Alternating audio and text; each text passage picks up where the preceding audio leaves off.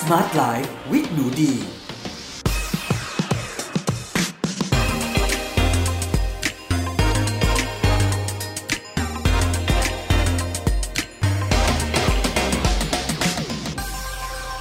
สวัสดีค่ะ ยินดีต้อนรับเข้าสู่ Med Listening Podcast ในรายการ Smart Life with หนูดี กับดิฉัน หนูดีวนิษาเรซ และสำหรับวันนี้นะคะเรามาพบกันใน episode ที่ 83 ในหัวข้อคำที่พูดมาเยียวยากว่าโซจู และวันนี้ก็เป็นรีวิวหนังสืออีกแล้วค่ะ ต้องบอกว่าเล่มนี้นะคะ เป็นเล่มที่หนูดีเห็นชื่อหนังสือคือแบบ โอ้ยอยากให้เนื้อหาดีมากๆเลยจะได้ซื้อกลับบ้าน แล้วพอเปิดออกมาอ่านก็รู้สึกว่าเออเนื้อหาดีถูกใจมากๆเลย ก็เลยได้พากลับบ้านแล้วก็พามารีวิวให้เพื่อนๆฟังในวันนี้นะคะ เอาละค่ะวันนี้ episode ที่ 83 กันแล้วนะคะ แล้วก็อดไม่ได้เลยที่จะต้องรีวิวหนังสืออีกแล้ว เพราะว่าคือหนังสือดีๆ เยอะมากจริง ๆ แล้วเนื้อหาก็คือหนูดีมองว่าเออการที่เราเนี่ยได้มีโอกาสแบบเห็นหนังสือที่ออกใหม่ หรือเห็นใครรีวิว แล้วเราไปซื้อมาอ่านแล้วเรารู้สึกว่า โอ้มันใช่มากๆเลยเนี่ยเป็นอะไรที่อยากบอกต่อ นะคะ แล้วก็อยากจะเชิญชวนให้เพื่อนๆทุกคนนะคะที่มาฟังพอดแคสต์ของหนูดีค่ะ ให้เป็นนักอ่านด้วยเพราะว่าในชีวิตประจำวันของเราดีรู้นะว่าแบบในสมัยเนี้ยคนเราอ่านแบบข้อความในมือถือเราดู YouTube ดู Netflix เราอ่านข่าว เรามีการฟังพอดแคสต์นะคะ แต่ว่าสิ่งหนึ่งที่ไม่อยากให้ห่างหายไปจากชีวิตนะก็คือการอ่านหนังสือเป็นเล่มๆนะคะ ไม่ว่าเพื่อนๆจะอ่านในลักษณะอีบุ๊กที่เป็น Kindle หรือว่าจะอ่านในลักษณะที่เป็นเล่มที่แบบหยิบเล่มมาอ่านได้เลยเนี่ยก็ไม่อยากให้มันห่างหายไปจากชีวิตของทุก ๆ คน เพราะยังไงตัวดีเองเนี่ยก็มองว่ามันเป็นการ ที่เราเหมือนได้มีโอกาสมีบทสนทนากับคนที่เราจะไม่มีวันได้เจอในชีวิตจริงอะทุกๆคน ในมุมมองของหนูดีนะคะ การอ่านหนังสือก็คือ การที่เราอาจจะมีบทสนทนาคนที่ตายไปเป็นร้อยร้อยปีแล้วใช่ไหมคะที่ไม่มีวันเลยที่เราจะได้ไปนั่งคุยกับเขาอีกแล้ว หรือว่าบทสนทนาคนที่ในชีวิตจริง เราคงไม่มีวันได้เจอเขาตัวเป็นๆแน่ ๆนะคะ ยกเว้นแบบโหแบบ เกิดเหตุการณ์อะไรที่ทำให้มีโอกาสได้เจอ แต่ไม่อย่างนั้นเราก็อ่านหนังสือที่มาจากของเขาได้เนาะซึ่งอย่างเล่มนี้นะคะ ต้องบอกว่าตัวหน้าปกเนี่ยคือโอเคมันเป็นหนังสือที่หามาก คือหน้าปกอะ่ะมันจะเป็นสีสันถ้าใครฟังอยู่ตอนนี้แล้วมีโอกาสได้เสิร์ชหน้าปกนะ ก็คงจะเห็นในสิ่งที่ดีเห็นอยู่ตรงข้างหน้าดีตรงนี้เลยนะคะ ก็คือมันจะเป็นลักษณะของช่วงแบบภาพวาดนะคะในยามวิกาลในเมืองใหญ่แห่งหนึ่งแล้วก็มีตึก สูงเต็มไปหมดเลยนะคะ แล้วก็จะมีเหล้าขวดหนึ่งเออเป็นขวดสีเขียว แล้วที่ฉลากขวดเหล้านั่นเองเนี่ยก็เขียนว่าคำที่พูดมาเยียวยากว่าโซจู ที่พอพูดถึงโซจูเนี่ยแน่นอนเราก็ต้องนึกถึงประเทศเกาหลีอยู่แล้วนะคะ เพราะว่าเป็นเครื่องดื่มแอลกอฮอล์ที่มันคนเกาหลีชอบดื่มกัน ทีนี้เนี่ยค่ะหนังสือเล่มนี้มันเกี่ยวข้องกับอะไร จริง ๆ แล้วเนี่ยมันเกี่ยวข้องกับคำพูดเลยค่ะ ว่าคนมันทำให้นึกถึงเนาะเวลาที่แบบ สมมติเป็นคนเกาหลีเนี่ยมีเรื่องที่ทำให้เสียใจอกหักตกงานโดนเจ้านายด่าหรืออะไรใดๆก็ตามเนี่ยก็อาจจะไปเยียวยาตัวเองด้วยการไปร้านเหล้าไปดื่มเหล้าไปดื่มโซจู แต่ว่าผู้เขียนเนี่ยเขาพยายามจะอาบอกว่า คำพูดของคนเราเนี่ยแหละนะคะสำหรับเราที่เปล่งออกไปหรือคนอื่นที่เปล่งออกมาหาเรา เพื่อช่วยปลอบประโลม แล้วก็เยียวยาเป็นการฮิลจิตใจเราเนี่ยมันสามารถทำงานได้ดีมากกว่าการไปดื่มโซจูอีกนะ ซึ่งสำหรับหนูดีมองว่าการพูดคุยในเชิงแบบให้กำลังใจปลอบประโลม หรือการรับฟังเนี่ยมันเป็นสิ่งที่มีค่ามาก ๆ เป็นทักหนึ่งในทักษะที่มีค่าที่สุดและเราควรฝึกมากที่สุดอันหนึ่งเลยนะคะ ในฐานะมนุษย์คนหนึ่ง แล้วก็หนังสือเล่มนี้นะคะ เป็นของสำนักพิมพ์บลูมค่ะ ราคา 295 บาทนะคะ บนหน้าปกเนี่ยจะมีคำโปรยไว้ว่า เราช่วยให้คนมีชีวิตอยู่ต่อไป หรือฆ่าให้ตายได้ด้วยคำพูด แล้วก็ต้องมาถึงการรีวิวคำนำเพราะว่าทุกครั้งที่หนูดีรีวิวหนังสือนะทุกคนได้มีโอกาสได้ตามฟังนะ ก็จะสังเกตว่าหนูดียก็คือจะพยายามให้ทุกคนนะอย่าลืมอ่านคำนำเพราะว่าคำนำเนี่ยมันเป็นจุดที่เหมือนแบบสำนักพิมพ์หรือนักเขียนเนี่ยเขาจะแบบเทหัวใจออกมาเขียนเลย มันเป็นแบบเหมือน ประตูปราการด่านแรกในการที่จะได้รู้จักกันเลยเนาะแล้วก็อันนี้เป็นคำนำของสำนักพิมพ์นะ ซึ่งหนูดีชอบมากค่ะเขาบอกว่า ถ้ามีใครคนหนึ่งกำลังท้อแท้เหงาหดหูอ้างว้าง หรือเศร้าสุดหัวใจ แล้วมีคนบอกให้เขาทนทนไปเถอะมันจะอะไรกันนักกันหนาเขาอาจจะกระโดดลงจากสะพานหลังจากที่ได้ยินเลยก็ได้นะ แต่ถ้าใครอีกคนหนึ่งตบไหล่รูปหลังจ้องมองเข้ามาในดวงตาและกระซิบว่า ฉันอยู่ข้างเธอเสมอนะ บทสรุปของเรื่องราวจะเปลี่ยนแปลงไปหรือเปล่านะ อันนี้น่าคิดมาก ๆ เลยนะทุกคนต้องบอกว่าหนูดีเองนะคะ ก็เคยมีโอกาสได้ไปอบรมนะคะ กับสมาคมสมาริตันไทย ซึ่งเป็นสายด่วนนะคะ เป็นฮอตไลน์สำหรับผู้ที่คิดจะฆ่าตัวตาย แล้วสิ่งหนึ่งที่มันสำคัญมาก ๆ เลยนะคะ ที่มันห่างหายไปจากสังคมเราทุกวันนี้คือการรับฟังโดยไม่ตัดสิน การรับฟังก็อย่างหนึ่ง การรับฟังโดยไม่ตัดสินก็อย่างหนึ่งเนาะเพราะฉะนั้นเนี่ยค่ะ มันก็ค่อนข้างน่าเศร้านะทุกคนที่ในสังคมเราที่เต็มไปด้วยคนมากมายมหาศาลเพิ่มเยอะขึ้นมาในทุกๆวันเนี้ยแต่เมื่อมีเหตุการณ์ที่เรารู้สึกว่ามันบีบคั้น จนถึงขั้นคิดจะฆ่าตัวตายเนี่ยหลายๆคนกลับเลือกที่จะต้องโทรหาสายด่วนฮอตไลน์เพื่อให้ใครสักคนหนึ่งฟังเขาโดยไม่ตัดสิน เพราะบางทีถึงแม้เราจะมีความรักเต็มหัวใจด้วยความเราเป็นคนในครอบครัวเดียวกันนะคะ บางทีเราอดไม่ได้ที่จะตัดสิน หรืออดไม่ได้ที่จะเข้าไปช่วยแก้ปัญหาให้คนคนนั้นนะคะ โดยเราไม่ได้รับฟังและให้เขาอะค่อยๆ หาทางแก้ปัญหาด้วยตัวของเขาเอง ซึ่งอันนี้หนูดีมองว่า ตัวหนังสือเล่มนี้มันดีมากๆเลยนะ แต่ว่าอีกสิ่งหนึ่งที่ดีมากกว่าคำพูดก็คือการฟังค่ะ เพราะเวลาที่เราฟังใครสักคนโดยไม่ตัดสินเนี่ยอะทุกคนลองคิดดู ไม่ใช่ว่าเราเป็นฝ่ายฟัง ลองคิดดูว่าเป็นเราบ้างที่อยากระบายให้ใครสักคนฟัง เราไปเจอเราอาจจะเป็นคนที่ตัดสินใจผิดพลาดไปในชีวิตอายกตัวอย่างอันหนึ่งที่มันมันค่อนข้างขาวดำชัดเจน เราพลาดไปคบกับใครสักคนหนึ่งแล้วเราพบว่าเขามีคนมีภรรยาหรือมีสามีอยู่แล้ว แล้วเรากลายเป็นคนที่มาทีหลัง แต่ทีนี้เนี่ยเราไม่รู้มาก่อน แล้วเราก็ต้องตกอยู่ในสภาพนั้นที่แบบจำยอมว่า ฉันจะออกมาหรือฉันจะไปต่อ ฉันรักไปแล้ว แต่เขามีคนอื่นเขาหลอกลวงฉัน แล้วฉันจะหาที่ยืนให้ตัวเองยังไงดี ถ้าเราเลือกจะไปต่อเราผิดมากไหม ถ้าเราเลือกจะจบแล้วที่ผ่านมามันคืออะไร คือมันมีสถานการณ์อย่างเงี้ยเกิดขึ้นได้ในชีวิตของคนเรา บางทีเราอยู่ในจุดที่เราไม่กล้าพูดให้ใครฟังเลย เพราะว่าเรากลัวจะโดนตัดสินนะคะ ลองคิดดูว่าชีวิตมันจะเบาบางมันจะเบาขึ้นเยอะไหม ถ้ามีใครสักคนนั่งอยู่ตรงนั้น แล้วฟังเราทุกอย่าง โดยไม่มาคิดหาทางแก้ให้เรา ปล่อยให้เราคิดหาทางแก้ของเราเอง ตัวเลือกของเราเอง เขาไม่เคยที่จะตัดสินเลยว่าเราเลวเราโง่ เราชั่วเราอะไรก็แล้วแต่ที่เป็นคำพูดที่มันจะตอกย้ำสถานการณ์ให้มันบอบช้ำมากไปกว่านั้นนะคะเพราะฉะนั้นหนูดีเนี่ยเอาหนังสือเล่มนี้มาแชร์ในวันนี้ แต่สิ่งที่อยากจะพูดมาก ๆ บางทีเนี่ยการที่เราอยู่กับใครสักคนที่เขาซุดลงไปในชีวิตนะคะมันอาจจะไม่ใช่ว่าเราคิดหาคำพูดที่สวยหรูหรือคำพูดปลอบประโลม แต่เราอาจจะนั่งอยู่แค่ตรงนั้นกับเขาแล้วก็สะท้อนนะคะ เขาพูดว่าเขาเจ็บ เราก็รับฟังเราบอกว่า เออ เราเข้าใจนะที่เธอเจ็บมันเจ็บมากเลยใช่ไหมเออ คนเรามันก็เจ็บได้เนาะเวลาที่มันเกิดเหตุการณ์แบบนี้เราจะพูดว่าเขาตัดสินใจผิด เราจะบอกว่าใช่เราเนาะเนี่ยแหละก็ชีวิตคนอะ่ะมันก็มันก็มีช่วงเวลาที่มันตัดสินใจผิดได้อะ่ะเข้าใจอะ่ะเรารับฟังเราได้ยินเราได้ยินทั้งหมด ประมาณนี้เนาะการที่เราจะเป็นใครสักคนให้คนอีกคนหนึ่งเป็น บ้านที่ปลอดภัยเป็นเกาะให้เขามาพึ่งพิงบางทีเราอาจจะไม่ต้องฉลาดขนาดนั้น เราอาจจะไม่ต้องมีคำพูดที่สวยหรูขนาดนั้น เราอาจจะไม่ใช่คนที่หาทางออกเก่งขนาดนั้น แต่เราอาจจะเป็นคนสักคนหนึ่งที่อยู่ตรงนั้นโดยไม่ตัดสิน และไม่เคยปล่อยให้เขาอยู่คนเดียวเนาะทุกคนก็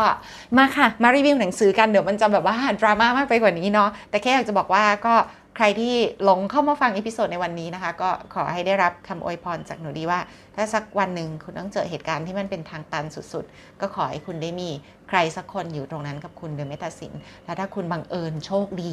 ได้เป็นใครคนนั้น ให้คนที่เขาบอบช้ำก็ขอให้คุณได้รับความสุขจากการที่เป็นเพื่อนร่วมทุกข์ของใครสักคนนะคะอะค่ะ มาดูในหนังสือกันดีกว่าว่าเขามีบทอะต้องบอกก่อน หนังสือเล่มนี้คือมีบทเยอะมากจริง ๆ คือแบบโหบทเยอะมากๆเลย แต่เขาแบ่งหนังสือออกเป็น 3 ท่อนก็คือฉันบทที่ 1 ฉัน ซึ่งมีอยู่ในนั้นประมาณ 10 กว่าบทย่อย บทที่ 2 ชีวิต 10 กว่าบทย่อย และบทที่ 3คำพูดอีก 10 กว่าบทย่อยนะคะ ก็เป็นบทสั้นๆ สนุกๆอะนั่งลงอ่านแป๊บหนึ่งก็อ่านได้2อสบทละค่ะมาดูกันในบทหนึ่งนะคะที่ชื่อว่า อย่าปล่อยให้ตัวเองหิวนะ อันนี้นะคะผู้เขียนเนี่ยในเล่มนะคะเขาพูดถึงเรื่องของคำพูดของอภรรยาของเขาแต่เขาไปยกตัวอย่างเรื่องหนึ่ง ซึ่งเป็นเรื่องของผู้บริหารและคนขับรถค่ะเขาเล่าว่าไม่กี่ปีก่อน ผมมีโอกาสได้พบผู้ชายคนหนึ่ง เขาเป็นพนักงานขับรถให้กับผู้บริหารมาทั้งชีวิต คือขับให้ผู้บริหารหลาย ๆ คนนะคะผผมถามเขาว่าถ้าเกิดใหม่ได้อีกรอบอยากเป็นผู้บริหารไหม เขาตอบอย่างหนักแน่นว่าเขาไม่มีความคิดนั้นอยู่เลย ผมจึงถามย้ำอีกครั้งว่า อีกครั้งว่าเขาไม่อิจฉาชีวิตของคนรวยเลยหรอ เขาตอบว่าในช่วงสองสาเดือนแรกที่มาทำงานนะ ผมเคยมีความคิดนั้นอยู่เหมือนกัน แต่หลังจากที่ได้ขับรถให้กับผู้บริหารหลายคน เขาถึงรู้ว่าคนที่ร่ำรวยที่สุดเนี่ย ไม่ใช่คนที่มีบ้านหลังใหญ่ หรือมีรถหรูที่สุดนะ แต่เป็นคนที่มีภรรยาจิตใจดี อันนี้คงหมายถึงภรรยาหรือสามีจิตใจดีนะคะเป็นคนที่ชอบดื่มกาแฟสำเร็จรูปก็คงหมายถึงชีวิตอันเรียบง่ายอะเนาะแบบเออแค่แบบมี3 in 1สักซองก็ happy แล้ว ทำซุปเต้าเจี้ยวให้กิน และคอยแบ่งปันทุกข์สุขต่างหาก ถ้าดูจากภายนอกครอบครัวเศรษฐีอาจดูสวยงามราวกับเสพสุขอยู่บนสรวงสวรรค์แต่ในความเป็นจริง พี่น้องต่างไม่เชื่อใจกันจนพันทะเลาะเบาะแวงเรื่องเงินทองเรากับอยู่ในขุมนรก ในทำนองเดียวกัน ครอบครัวบางครอบครัวที่ดูไม่ค่อยมีอะไรมากมาย แต่มีสามีหรือภรรยาที่คอยเข้าใจและเลี้ยงลูกได้เป็นอย่างดี ข้างในใจจึงอาจสุขสงบราวกับอยู่บนสวงสวรรค์ หลังจากทำงานมา 30 ปี คนขับรถถึงตระหนักได้ว่าสิ่งที่ตัดสินว่าชีวิตตอนนี้คือสวรรค์หรือนรก เป็นคุณภาพของความสัมพันธ์พอฟังคนขับรถพูดจบ ผมก็นึกถึงคำพูดของภรรยาที่เคยบอกผมตอนที่ผมยื่นใบลาออกเลย คือผู้เขียนเนี่ยเขาเป็นอาจารย์มหาวิทยาลัยนะคะ ทุกคนแล้วเขาก็เหมือนกับว่าทำงานในมหาวิทยาลัยที่เหมือนเขารู้สึกว่าไม่ค่อยเห็นคุณค่าของเขาแหละ แต่เขาอยากลาออก แต่ก็เหมือนกับก็เกรงใจภรรยาเนาะ เขาเล่าต่อไปในหนังสือนะคะ บอกว่าเนี่ยถ้าอยู่ดีๆนะ สามีจะยื่นใบลาออกภรรยาย่อมรู้สึกเคว้งคว้างแน่ๆเลย หลังจากภรรยานอนไม่หลับมาสองสามคืน เช้านี้เธอหยิบจดหมายลาออกใส่กระเป๋าเสื้อสูทให้ผมดวงตาของเธอดูอ่อนล้า เธอบอกให้ผมนั่งลงที่โต๊ะอาหารแล้วถามว่า ที่รักจะลาออกจริง ๆ เหรอคะ เราทั้งคู่เงียบกันอยู่พักหนึ่งภรรยามองผม แล้วพยักหน้า เธอบอกให้รอสักครู่ แล้วหายเข้าไปในห้องนอน เธอหยิบซองสีขาวออกมาวางบนโต๊ะ ผมสงสัยว่าในซองนั้นมันคืออะไร เธอบอกให้ผมเปิดดู ภายในนั้นมีธนบัตรหมื่นวอนใบใหม่เอี่ยมอยู่สิบใบ เธอกระซิบบอกผมที่กำลังตกใจว่า วันนี้พอคุณยื่นใบลาออกแล้ว คงรู้สึกเคว้งคว้างไม่น้อยเลยสินะ อย่าปล่อยให้ตัวเองหิวนะ ผมนั่งน้ำตาซึม แล้วเธอก็พูดต่ออีกว่า เรามาเป็นอาจารย์พิเศษกันอีกรอบหนึ่งเถอะ นั่นคงหมายหนูดีหนูดีเดานะว่าคงหมายถึงว่าเออมาทำงานเป็นอาจารย์ฟรีแลนซ์เป็นแบบติวเตอร์เป็นอะไรอย่างนี้นะคะภรรยาก็บอกว่าถึงยังไงคุณก็ไม่ได้เป็นอาจารย์มาตั้งแต่แรกอยู่แล้ว วันนี้พอยื่นใบลาออกแล้ว คุณเดินออกมาเลยนะคะ ไม่ต้องหันหลังกลับไปมองมหาวิทยาลัยที่ไม่เห็นค่าของเรา เราจะพายเรือลำใหญ่ในน้ำตื้นได้ยังไงล่ะผู้เขียนเขาก็เล่าต่อไปนะคะ บอกว่าก่อนหน้านี้ผมเคยคิดว่าเธอโชคดีมากที่มีผมเป็นสามี แต่ตอนนั้นผมรู้แล้วว่าผมต่างหากที่โชคดีที่มีเธอคนนี้ เธอทำให้ผมรู้สึกดีราวกับอยู่บนสวรรค์ หลังจากลาออกจากมหาวิทยาลัยแล้ว ผมใช้ชีวิตราวกับอยู่บนฟ้าคำพูดภรรยาที่บอกว่าอย่าปล่อยให้ตัวเองหิวนะทำให้ผมรู้สึกราวกับต้องมนเลยครับ ผมจดจำคำนั้นไว้ในใจและสลักมันไว้ในความทรงจำประโยคเดียวของภรรยาในยามเช้าทำให้ผมมีแรงที่จะใช้ชีวิตต่อไปได้ เมื่อไม่นานวันนี้ผมถามเธอว่า ตอนนั้นรู้สึกอย่างไรถึงพูดประโยคนี้ออกมา เธอยิ้มแล้วตอบว่าแล้วจะให้ทำยังไงล่ะคะก็สามีฉันเขาตั้งใจไว้แล้วนี่ ถึงแม้ทุกอย่างจะไม่ได้ดีขึ้นมากนัก หลังจากที่ผมลาออก แต่ตอนนี้ผมก็ได้ใช้ชีวิตอยู่ร่วมกับภรรยาที่เปรียบเสมือนนางฟ้าบนสวงสวรรค์สำหรับผมเลยนะ คือต้องบอกว่าโอ้โหหนูดีอะคือในในหนังสือเล่มนี้ค่ะเขาจะมีบทเล็ก ๆ อย่างเงี้ยอยู่เยอะแยะมากมายเลยนะคะที่พูดถึงว่าเออคำพูดของในแต่ละสถานการณ์เนี่ยมันสามารถเปลี่ยนแล้วก็พลิกสถานการณ์นั้นได้ยังไง ทีนี้เนี่ยค่ะต้องบอกอย่างหนึ่งว่า เราทุกคนอาจจะไม่ได้มีโอภรรยาที่แบบ ให้กำลังใจแล้วก็คอยเป็นแบ็กอัพที่ดีเสมออย่างนี้ทุกๆ คนนะ แต่หนูดีมองว่าหนึ่งในคำพูดนะคะ จากใครสักคนที่มีความหมายกับชีวิตเรามากๆเนี่ยก็คือความคำพูดของตัวเราเองนะทุกคน เพราะว่าบางทีนะคะเวลาที่เราเกิดเหตุการณ์อะไรสักอย่างแล้วเราแบบเหมือนตอกย้ำทำร้ายตัวเองมากๆอะ่ะเราอาจจะเป็นคนที่พูดจาทำร้ายจิตใจเราเองมากที่สุดในโลกก็ได้เลยนะคนหนึ่งเลยนะ เพราะอย่างเพื่อนๆลองนึกดู สมมติว่าเราสมัยนึกย้อนกลับไปสมัยเป็นนักเรียนนะคะ ถ้าเราสอบตกเนี่ย แล้วเราตัวเราสอบตกเนี่ย โอ้ เราอาจจะแบบคำพูดภายในแบบ internal dialogue เนาะคำคำพูดบทสนทนาภายในสมองเราเนี่ยอาจจะเป็นแบบ เฮ้ยทำไมเธอโง่อย่างนี้ทำไมเธอถึงเป็นคนที่แบบไม่ได้เรื่องขนาดนี้ทำไมเธอเป็นคนที่ห่วยขนาดนี้ถูกไหมคะ กลับกันถ้าเพื่อนเราสอบตกเนาะเพื่อนรักกันเนาะสมัยมัธยมสอบตกเนี่ยโอ้ถ้าเพื่อนเดินมาบอกเฮ้ยสอบตกอะโอ้ประโยคแรกเราต้องพูดเลยเฮ้ยไม่เป็นไร เออเดี๋ยวสอบใหม่ว่าไปสอบซ่อมเดี๋ยวไปเป็นเพื่อน อะไรก็แล้วแต่ที่เราจะแบบดึงคนนั้นขึ้นมาจากแบบปลักแห่งความเศร้าหมองหรือความแบบโบยตีทำร้ายตัวเองอะเนาะ เพราะฉะนั้นเนี่ยหนูดีก็มองว่ามันก็สำคัญมากๆนะที่เราจะต้องใจดีกับตัวเอง ให้มากกับเท่าที่เราจะใจดีกับเพื่อนรักเพื่อนสนิทของเรานะคะ เพราะจริงๆแล้วเราก็เป็นคนที่สำคัญมากๆนะ อย่างน้อยเราก็สำคัญมากสำหรับตัวเราอะเนาะ เพราะฉะนั้นเนี่ยค่ะก็เลยอยากจะใช้โอกาสนี้ในการในการพูดคุยกับทุก ๆ คนนะคะว่า เออหนังสือเล่มนี้ข้อแรกหนังสือเล่มนี้มันดีแหละ ข้อที่ 2 ก็คือ มันก็เป็นสิ่งที่ดีมากๆแล้วเนาะที่เราจะเป็นใครคนนั้นให้กับคนอีกคนที่เขากำลังบอบช้ำแต่ต้องอย่าลืมว่าเวลาที่เราบอบช้ำที่สุดเนี่ยเราอาจจะอยู่คนเดียวในห้องแคบๆห้องหนึ่งเราอาจจะอยู่คนเดียวในต่างประเทศ เราอาจจะรู้สึกเหมือนอยู่ตัวคนเดียวในโลก เพราะฉะนั้นเนี่ยบางครั้งเราอาจจะเป็นคนเดียวที่เหลืออยู่สำหรับตัวเราด้วยซ้ำการเป็น พูดปลอบใจตัวเองอะหนูดีมองมันเป็นทักษะที่สำคัญมากๆเลยนะคะ ตัวดีเองเมื่อก่อนก็พูดปลอบใจตัวเองไม่ค่อยเป็นนะบางทีมันเกิดเหตุการณ์อะไร ไม่ใช่ว่าเราแย่ด้วยนะ แต่บางทีมันเหมือนคนอื่นมาทำร้ายเรา แล้วเราก็เหมือนกับเอาการทำร้ายของเขาเก็บเข้ามาเป็นการทำร้ายตัวเราเองอะแล้วเราก็มีคำพูดที่ใจร้ายกับตัวเองต่างๆ นานา แต่ในวันนี้หนูดีมองว่าเราต้องใจดีกับตัวเองให้มากที่สุด มันไม่ใช่การสปอยตัวเองนะ การที่เราแบบ ใจดีกับตัวเอง มันไม่ใช่การที่เราบอกว่าเอ้ยเรา spoil ตัวเองเราทำอะไรกับชีวิตเราก็ได้ เราทำอะไรกับคนอื่นก็ได้ มันไม่ใช่การใจดีกับตัวเองก็คือการที่เราแบบมีคำพูดที่ปลอบตัวเอง การแบบโอบกอดตัวเอง การปลอบโยนตัวเอง การ heal ตัวเอง ให้ทุกอย่างมันจบที่เราอะซึ่งมันมีคุณค่ามากๆนะคะ ก็เลยอยากจะใช้โอกาสนี้แหละเพื่อนๆในการบอกว่าคำพูดลองเตรียมคำพูดไว้สิคะ ตัวหนูดีเองเนี่ยบางทีดีก็เตรียมไว้นะว่าถ้าเกิดเหตุการณ์เลวร้ายอะไรเนี่ยดีจะพูดอะไรกับตัวเอง ส่วนใหญ่คำพูดที่หนีมีไว้ให้ตัวเองก็เฮ้ยไม่เป็นไรหรอก แล้วอันที่มันได้ผลสุดก็คือหนูดีก็จะบอกตัวเองว่า ในวันที่เราตายซึ่งมันต้องมาถึงสักวันหนึ่งอะ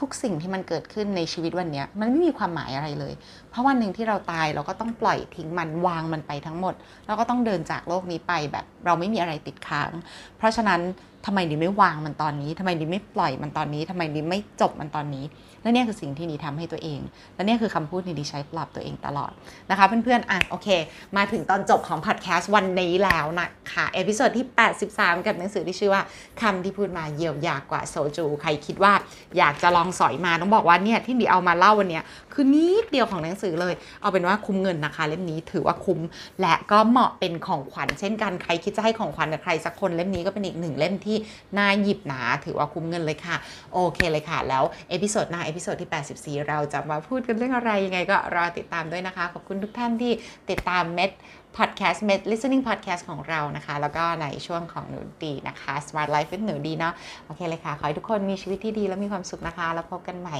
episode หน้าสำหรับวันนี้ สวัสดีค่ะ บ๊ายบาย